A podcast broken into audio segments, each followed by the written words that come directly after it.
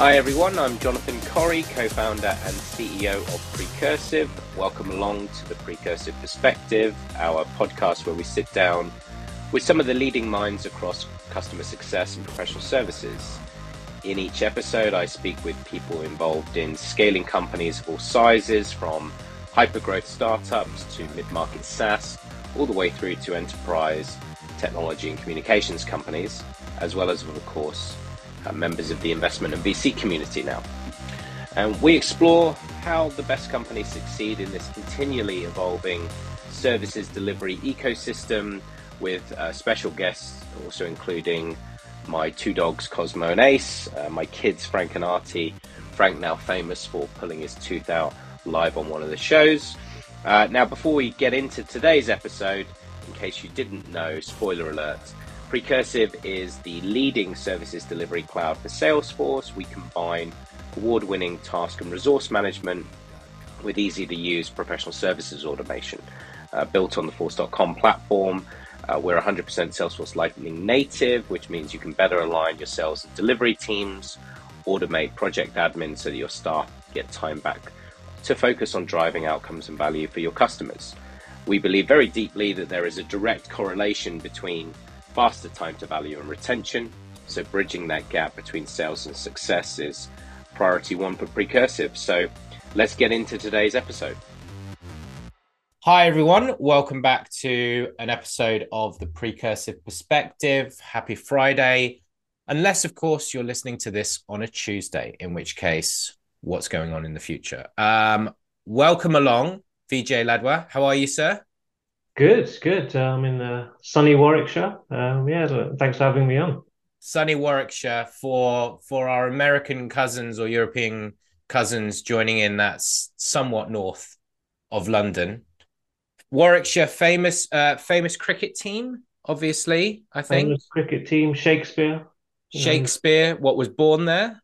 Yeah, Stratford. of course, of course. Yeah, yeah, very good, very good. Love it. I'd like to caveat this. I've been living here for about 10 years. I'm from London. I'm still using my sat nav to get around. So I'm still, I, I don't claim to be an expert in Warwick.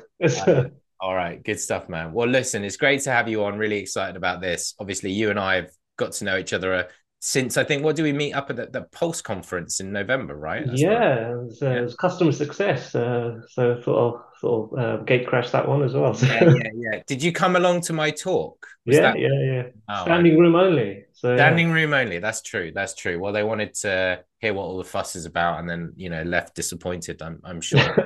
all right. Well, look, give us a little bit about your your background in your career, then. Yeah. Uh, what can I say? Uh, you know, I've come from a technical background. You know, I was a software engineer way back when. I did a couple of degrees, bit of consulting, um, but then I think you know I got my sort of proper software job uh, at Lockheed Martin, and that's a defense uh, defense contractor. Um, and that was kind of when Agile was kind of newish.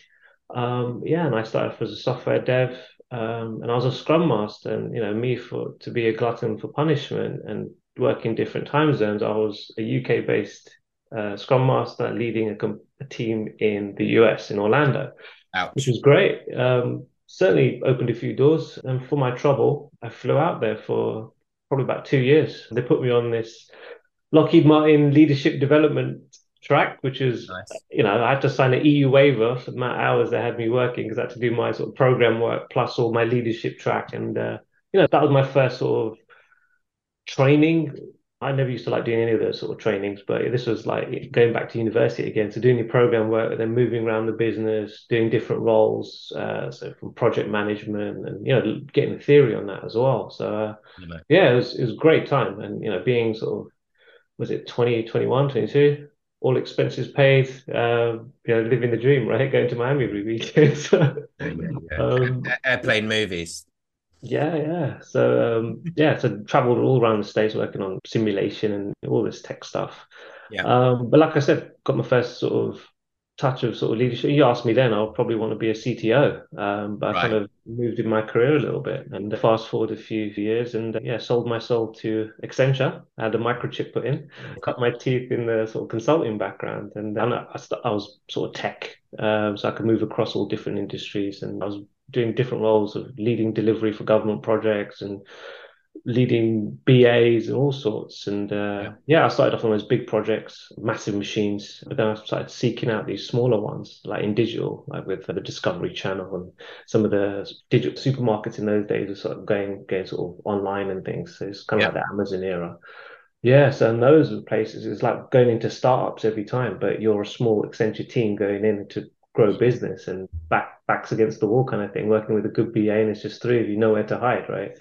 Right. Um, jumping into red programs. So no, it's brilliant. And yeah, so I got introduced to the world of startups. So worked in different domains. So joined a sort of health and safety startup. We ended up selling that twice. I was a project man. I was a project director by then, so I was yeah. uh, running projects, yeah. but I still had that software background. So I was actually being pulled in to run parts of the roadmap as well, which was quite interesting. And in, you know, in a startup, if you've got the skills and go do it, if you want to do it, you've got a lot of room to move. And I've moved meandered between startups, scale ups, and enterprise businesses as well. And, you know, after that, going into, uh, I think this is probably, yeah, I was, I was working for private equity. So this company buying up software verticals initially coming in as head of PS. So same sort of bag as project delivery, software. But my first six months, I should ask more questions in my interview, was uh, being in charge of a restructure to consolidate the the delivery function and turn them back into profit. Right, right. Um, but yeah, I think you know that was a that was a three year transformation journey, pulling in you know introducing you know, the company to customer success and service delivery management as a whole. So that's it, right?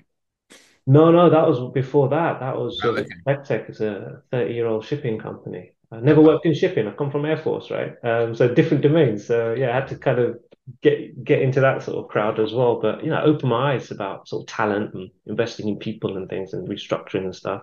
Mm. Um, and then yeah, joined a startup then. Uh, that was in the AI space, head up delivery there and scaling them up. And then uh, Infobip uh, came knocking. Mm. Uh, and that was a company Never heard of them. Billion dollar unicorn um, in Croatia. Fascinating company. And um, yeah, that was I was coming in as uh, one of the sort of external hires for professional services, which hadn't sort of been fully rolled out yet. So was, everything was being done by pre-sales. And this was a company substantially enterprise but hyper growth. I mean, I've never I've seen startups move like that, but not enterprise. So you're doing transformations in that and delivering to customers. Every day is a school day, but um, really great experience there. Um, yeah, and that brings me up to today, right? So yeah, yeah, love it, love it, love the diversity, right? Like I just yeah. think that diversity in people's careers is seeking that out is something that I always did when I I, I started in advertising, then I moved into recruitment, then I moved into consulting and this and it was always like try and do something different because it just broadens that your business acumen and your curiosity and needing to learn an industry i yeah. think that's so important i think I, am not sure if folks really understand that this these days what like enough you know because kind of there's a tendency sometimes people will be like pigeonholed either they get pigeonholed or they pigeonhole themselves but anyway um look, one of the reasons why I was like really interested to to get you on is because you got that blend of the consultancy background with the big machine Accenture and then running services within, you know, a, a tech business. And um, I, I think that blend of experience is highly valuable particularly like depending on if you're moving I, I found it valuable yeah yeah yeah. Good. The one tech guy in the room right? Yeah yeah. Well so and, and i just think you know you and i have talked about this about like the convergence between these worlds right and within the industries themselves. So take me through or, or take us through your thoughts on how you've seen the world of consulting and ps evolve in recent years. Yeah i think and this is not it's probably from mix when I first started out, it was about sort of delivering. It wasn't about sort of necessarily the value. Wasn't articulated to me at that time. Yep. It was you know delivering billable hours or uh, a deliverable, right? A piece of software. So it's yep. a one shot, and uh, that was these long projects. You know, when I was a project director, it was like managing monthly, uh, you know, projects lasting months or even years, right? Mm. Um, deploying across vessels, multi multi month or multi year project. Uh, but that's it. See you later. and then you're slapped with a, a support fee, which is the recurring revenue, but all you do, all you're getting is sort of bug fixing, nothing else, right? So right. I've seen this sort of one shot piece, and what I'm seeing now is more on um, you know that consultative selling piece. Um, that was them to selling at hours and things, and I think it's more more of a case of sort of selling the the value uh, of what you're trying to deliver rather than the sort of number of hours. I think businesses are kind of like increasingly sort of focused on, you know, what am I getting out of my sort of SaaS subscription? What other value adds am I getting? And I think it's more about delivering business goals and rather than selling them pieces of software or features now. Yep. And you know, I think essentially it's like customers want SaaS products now or have, but they also want that SaaS experience with that. And I think that's where the services and consultancy piece kind of have meandered into sort of one shot into a continuous engagement philosophy, or if you want to call it a philosophy model. Yeah, yeah, okay. No, I, I it, it it's totally fair, right? It's kind of like it's more it's moved away from being like long term but transactional, right? Yeah. the idea of this continuous value delivery, which is a bit I don't know fancy words, but that that really describes it. So the thing that I'm seeing is like software businesses, embedded services teams within software companies looking to have much more control and discipline. Right. The, the biggest trend right. that I see is is like this, you know, the path to profitability as an example. Right. Now in consulting, if you're not profitable, you're kind of out of business. right. So well. you, know, so expand on how are consulting companies being influenced by SaaS in your view? I would say it's recurring revenues or consultants now because it is a monthly engagement because they've got a SaaS product. They have yep. to continuously show their their worth effectively and that can be in different forms right that could be advocating new packages or advocating best practice but it's not this one shot piece it's this sort of continuous uh, engagement through managed services. It could be sort of upsells and cross sells. So these consultants or consultancy is now more of a case of being the trusted advisor, not just there to do that one shot. But I think it's a continuous. So similar to SaaS on a monthly subscription basis, I think consultants need to show their value um, on a, on that kind of cycle as well. Mm. Do you think though is there a significant mindset shift? Do you think for some traditional consultants? To move in that direction? I, I would I would say so because um, it before it was more of a case of coming in show not showing people how to do their job but showing how to do something mm. whereas now it's forward thinking building a pot building that sort of program of work mm. um, or program of engagement as as you will uh, uh, you know adoption are they getting more value on their initial investment of this product yeah um, i think that's part of part and parcel but i think consultancy can go into so many different areas of that journey and it's, it's up to the consultant now to map out that business value yeah. um, and make sure that customer is a customer for life and not just this whole one shot piece. Yeah. Yeah. Well enter one of the the one of the value the one of the um, drivers of enterprise value in consulting firms is rebook rates right? Mm. reoccurrence um, which is uh, like sort of combined with that client nps type score um, so no, I hear you there. Going the other way then, when you moved into like take that Infobip role, right? For example. So when mm. you moved into a tech company that had a lower level of maturity in in in services, like I, I'm guessing that you brought quite a lot of discipline and rigor to it and structure to it. What is it that like SaaS companies or software companies generally can learn from the consulting environment? So we've talked a little bit about what the other way. So right, right. No, I think you know there's there's quite a few different areas as well. So potentially going to a tech company, it's very delivery focused. Implementation, I call that sort of tapping keyboards. It's quite low on the value chain. It's probably seen in a product company. It's probably seen as like a means to an end. Uh, I think it's a you know, getting them into consumption. It's a good model, but there is you're leaving money on the table, and this is where consultancy sort of comes in now um, I think the biggest thing consultancy coming in using some of those lessons from consultancy is uh, that value based selling, not just features, but real business outcome. I think you actually move up the value chain and start building out packages or or certain different service areas. And I think opening that area in a tech company because they are the resource there are technical, but they are naturally trusted advisors. No, it's just honing that in. I think that was one of the, the key pieces at Infobip, putting some rigor into that sort of value based selling um, rather than just hours or one deliverable or milestone at a time. Mm-hmm. I mean, the thing that I, I think about just or that's come to my mind there is that the the typical thing that that that software vendors will do is they'll well if they're sophisticated if they've got any degree of sophistication is they'll be talking about the role of customer success in pre-sale right? So for example you might have a customer success manager um, they're going to do x y and z they're picking up the baton in the customer journey here we're going to do a b and c for you right? Now the the I think the challenge for many, particularly if you're looking to stand up more of these offerings, right, and monetize it, is is actually sort of migrating from that to something that's monetized. So I think that there's a challenge around either because if you've got that embedded sort of mindset in the company of like you've done it that way and then you're introducing it, it's quite a shift, I would imagine, to change it over time. Or you've got to be much more um, sophisticated in terms of how you introduce it that idea of additional services actually in the pre-sale cycle as value add right? Which is i i get i'm i'm guessing that's yeah and i think it, it ties in you see where ties, sorry. sorry? Do you see where i'm coming from on that? 100% and you know like i said there's so many different stones you can turn on this. Part of it is just that orchestration of what what it is to be a customer. So, you know, that customer journey piece. So now introducing new services at the right point for that customer. Where are they on that journey with you? Have they just onboarded? Do you wait six months and then start introducing new packages and services? Um, segmentation on the customer.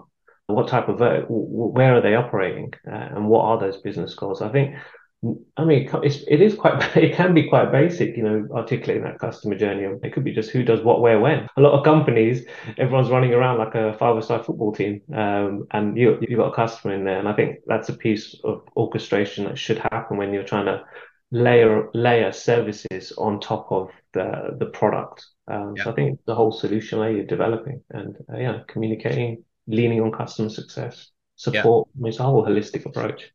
Yeah, no, that I mean that feeds in very nicely to the the sort of the transformation experience that you've you've seen, right? I mean, you've talked to me before about that orchestration and not sort of biting off more than you can chew of like sequencing it or cho- choreographing yeah. it and what you commit to. So, given you you've been through that transformation initiative, well, actually, maybe tell us a little bit about like the the, the in the last role just just to frame this could you give us a little bit of an overview about what did that transformation initiative entail over those years like sort of because you've broken it down for me before just maybe do that to begin with and then we'll talk about the learning yeah so i mean i could probably draw upon sort of spectec and sort of infobip as well yeah. um similar similar similar sort of states um you know, services was effectively a means to an end at Spectec. Services was run run at a complete loss. Um, right. And with Infobip, it was a case of breaking that uh, customer journey out across the dedicated departments rather than everything being done in sort of pre-sales for free.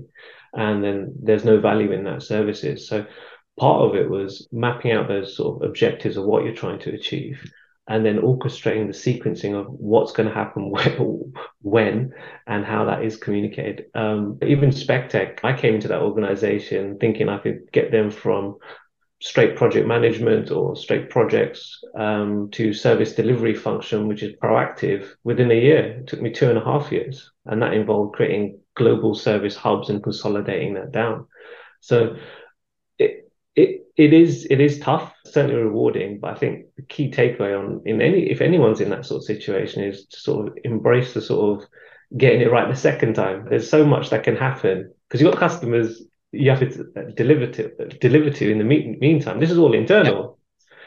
So I think you know in SaaS PS perfection i've never well i've i've never seen it. Perfection on the first try is quite rare i think and i expect challenges and you know complexities. That's something i picked up from Volaris Group that pe company. I mean i was this was at a bar with one of the ceos cornered me and um, they said vijay you got to make a decision how what's the plan?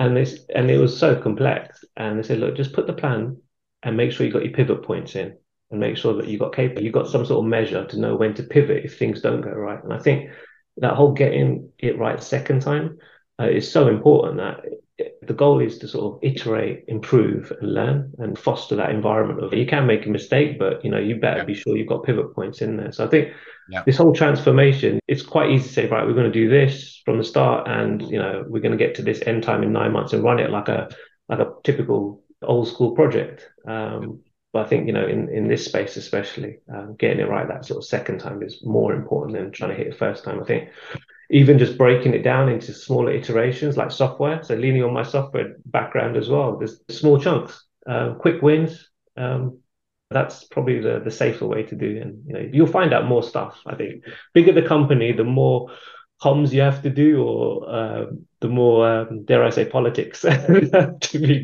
done as well, right? So. No, I I'm laughing because like I'm living that yeah, everyone right has. I suppose everyone on your your whole right audience now. has probably gone gone through that. And I think that's actually quite reassuring because I think you you know you kind of set benchmarks in or at least I do, and that's one of the things I've learned running a small business is is you set this idea in your head that you're going to get it right the first time, and then you're like, oh, you know, we've failed, or that person's not worked out, or you know, they can't do it, we can't do it, and it's like, hold on, actually you've got to be a lot more measured and realistic because if you think everybody out there is getting it right the first time. Yeah. And i think the more that i talk to people when you've like folks like you with experience particularly even in much much bigger companies they're getting it entirely wrong. I've seen this with it i've seen this with a customer like recently. Like the person that brought us in they into this particular company was looking at monetizing services, right? And so they were bringing in Precursive as a PSA solution to help them do things like the resourcing and manage the costs and track the margin that they hadn't done previously, right? Mm. Now, part of that was like selling packages, like their initial selling of packages. And that person left the business after about a year the new person that's come in, so this is probably 18 months, circa 18 months after that first person started. So we've been talking to that person, and it's exactly the same job spec as that person 18 months ago. Exactly the same. Same conversations as well. same thing, because evidently different toilet sales of those services offerings didn't transpire or happen within the time range that this particularly kind of like aggressive culture business wants to happen. And it's like, well, actually, you're probably going to get it right the second time because you know more about those things. So I, I think that's that's going to be a little motto, I think, for the Services Delivery Alliance, isn't it, as well? Yeah, I think so. And it, it actually took me, you know, a while to get that. I've come from an engineering background. I want to get it right first time. That's how I was schooled, right? You have to be precise, right? right? And it's only when I had these some good mentors about, I hate to use the word strategy, but you know, it was strategically planning pivot points and knowing more. You always find out more. I think that was a good lesson I've just carried forward. It, it took me a while to grasp that one. Um, I'm not ashamed to admit, you know, when I was a lot younger, I used to spiral into analysis paralysis, right? And it's yep. you, you, there's so many books about that. Yeah. But until you're in it, and you, you actually see actually a lot of people they learn learn by doing you know infobip that was one of our, our mottos is learn by doing and that was yeah. one great that's the great thing about that company is everyone's so proactive um, yeah. they want to they want to try everything new sometimes yeah. too quickly right yeah no definitely i think we're seeing that a little bit as we look to grow our services as, as a service um, so what is what we call services recurring revenue so srr right that mm. you talked about and um, copyright pending or I'd like to think so, I'd like to think so. Uh, I'm going to be banging on about it a lot, so I might have to trademark something. Um, maybe banging on about it as a phrase will be what what we have. But I think I, I'm definitely seeing that because we're getting into the conversations about it, but we haven't quite reached the level of maturity in that area versus actually the selling of our software. So our sort of software sales is mm. a bit ahead of our managed services sales and I think part of it is you sort of have this assumption that because it's a client, there'll be this pull through and this recognition, right? That, oh, we need this. It's like, and to us as vendors it's like you these guys definitely need this like there's continuous improvements but you're going to need but actually again helping them understand that like the pain of same versus the pain of change or like the value of that you know it's again that's been a, a sort of a big learning for me. Um you're really passionate about people and you you talk to me about how you've like some of the learnings in adjusting your management style and things like this. So given that ps is underpinned by people right talk to me about this area right? Like like share your thinking around this the frameworks that you use and and what folks need to appreciate if they're really going to build up the talent in their organization yeah i think um, nurturing talent is something something that has certainly become a passion over you know as you know just becoming a leader managing lots of people um, something I didn't think I'd be doing 20, 10, 15 years ago. Yeah. Um, and I think that comes from just my training. And it was, I would say, it was, it was intense training at Lockheed. And we were schooled, and it was a very forward thinking company, um, still are. And we were schooled on effectively holding people's careers in your hands, providing that sort of sandbox and giving them room to experiment. And I think that's where you, that's that X factor of finding those diamonds in the rough I think you know, getting someone promoted or giving them additional accountabilities. It sounds all uh, mushy, but that's some of the some of my highlights in, in terms of achievements and things. But I think you know my approach to sort of just managing talent or building up talent or pipeline is very holistically. You know, you know anything from talent pipeline. Um, you know, I like to call it a fat bottom, especially in PS. So we talked about packages and moving up the sort of value chain.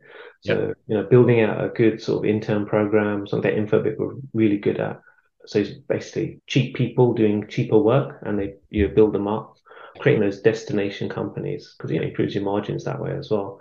I think defining roles, you know, career paths, making sure that not consultant could just be lumped in. You know, I was lumped in as a consultant, but within Accenture, I did 15 different roles, delivery manager, quality issue, you name it, still lumped as a, a consultant. But I think having defined roles of principal, senior implementation consultant, it helps you sort of differentiate your service as well. You can charge different rates. Um, yeah.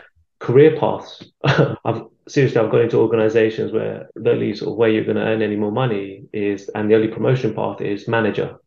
Well, a lot of my sort of peers do not want to be people managers. They want to be principal right. architects and things. So having that sort of career path uh, put out. So I think there's a lot of so again, lots of things you can do. There's not one silver bullet. I think communication, expected behaviors, that sort of thing, showing what sort of good looks like. I don't think anyone sort of goes to work saying, I'm going to do a bad job. But if you don't show what's expected of you and when you do something, and again, pulling into that sort of customer journey, who does where, what, when, uh, you know, expect mixed, results if you don't do it that way. And I think, um, yeah, it's not rocket science, but I think, you know, again, communicating, training, looking at your skills matrix, resourcing. I mean, these are all standard professional services, schools of thought. But yeah, yeah. every time I go into a company, it's kind of half done, especially you, you know, with PSAs, there's always a resource module. Does, is anyone using that to its fullest and showing where skills are and, you know, Does anyone actually know how to resource though? That's the other big issue, right? There's a big difference by having a re-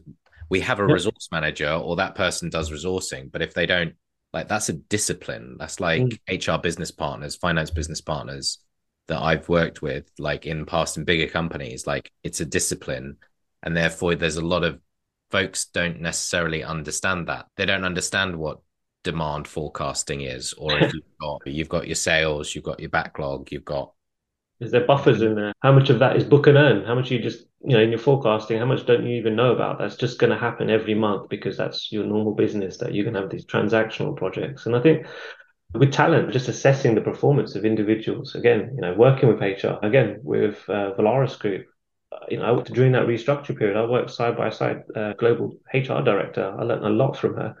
Um, but again, in assessing that and that and nowadays people want more from their companies as well. So i think looking at sort of internal uh, engagement or, or csat as you as you as you put it as well i think that's fundamental as well. Um, mm. when i was when i was coming up it was about delivering what you know objectives do a really good job and yeah you get your bonus. I think um, certainly what i've seen the last three four years especially during covid times people are sort of expecting more from their employers as well. Yeah No, I couldn't agree more. I think the roles and the expect the expected behavior and the role description is something where it is a moving beast as well, right? It's mm. a target. Like what you going back to your get it right second time. I think one of my observations is like you go down maybe one path and that doesn't quite work as you thought it would. And is it the path or is it the people who are walking the path or is it a bit of the two? That's, and it's super and having the self-aware like literally part of the reason why i was a few minutes late was i was talking about with this about with my wife who runs people for an event business. And i was trying to explain this i was asking her opinion on it like is it this you know is it is it that? Is it this person not doing their job or is it the strategy and it's actually it's all of those all of it, yeah. it's yeah. all of those things together and inevitably, I think in PS in particular, you're coming in, you're inheriting a team, you're inheriting a methodology, you're you've got the product that you've got, right? And and so that's an evolving thing. Your product, your people, right, is an evolving piece. And that's why it's so, I think, fascinating in a way and challenging because talent management, the other dynamic to it talent management in PS is that you may well have one of the biggest teams in the company.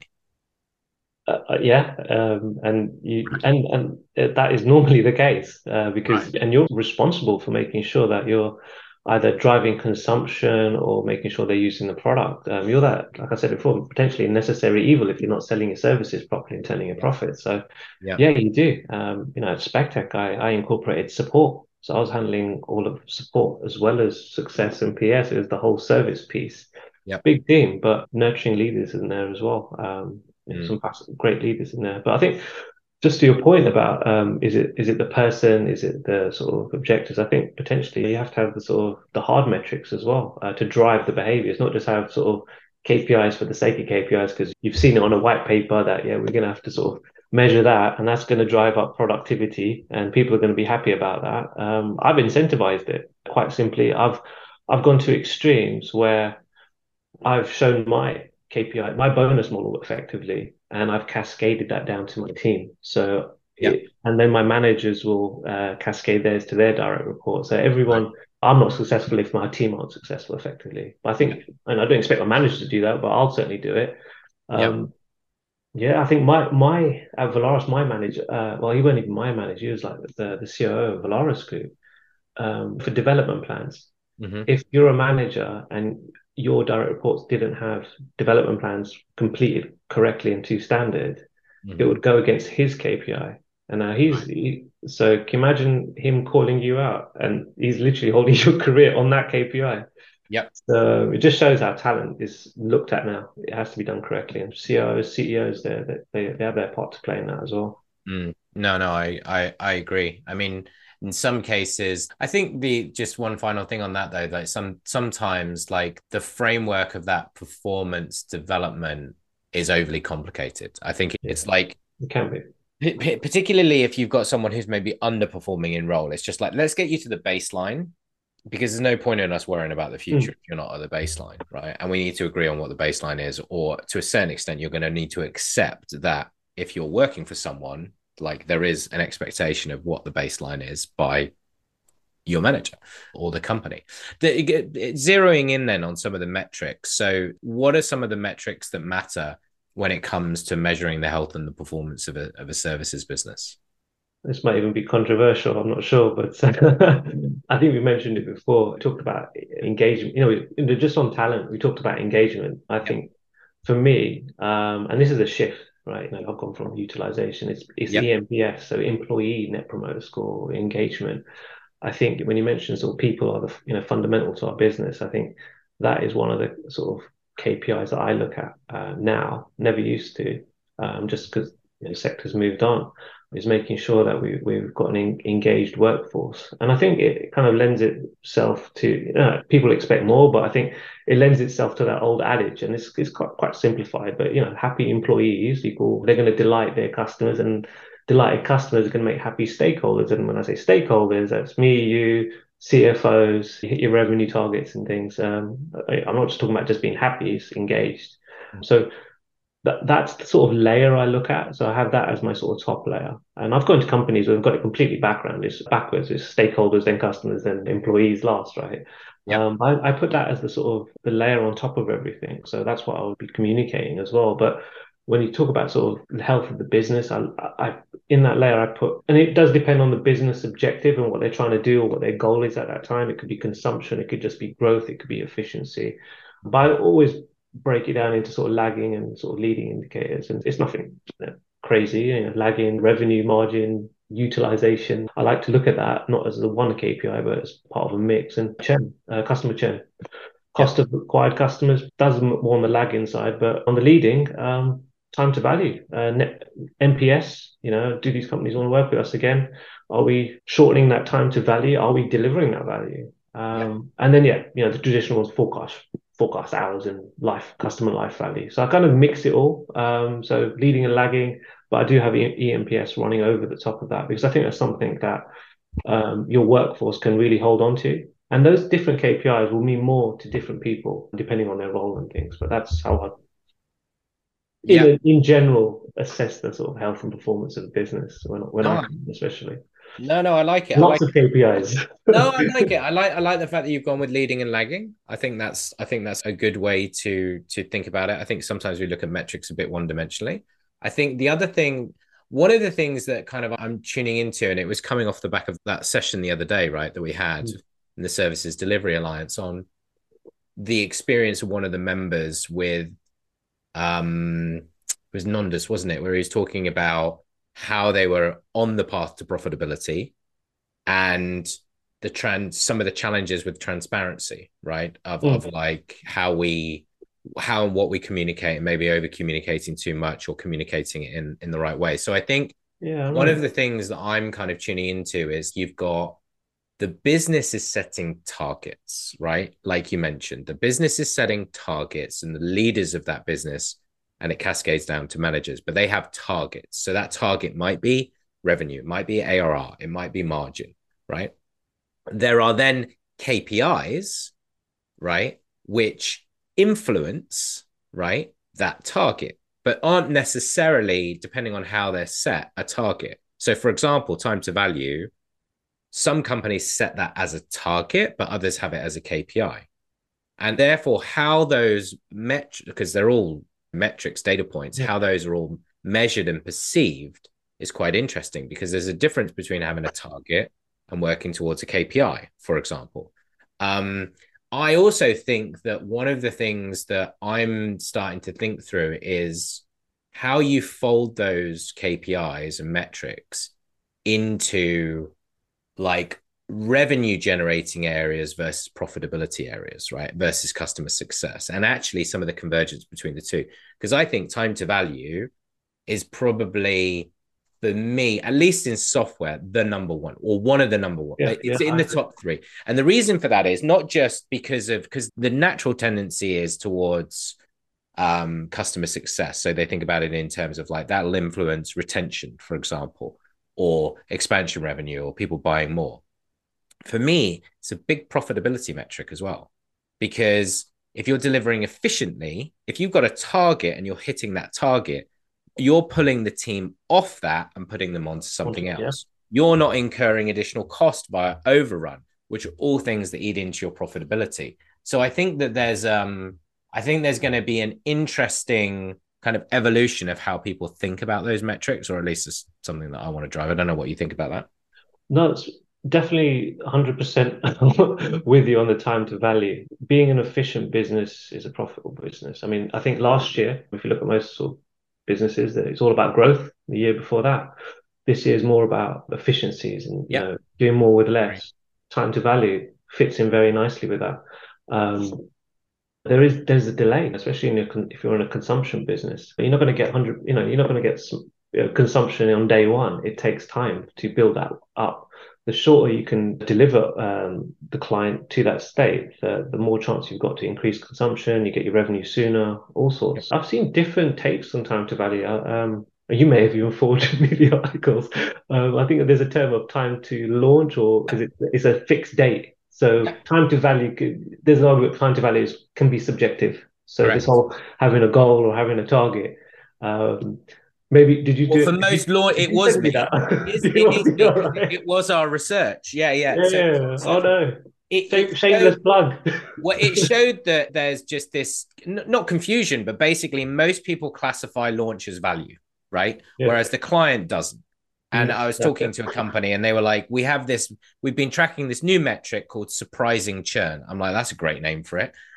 Um, and we we found that we're surprised that why were we surprised? Because we had fast launch times, but it wasn't value. And yeah. so and you're right, va- value is so very um uh like you know obtuse, subjective, whatever you want to call it.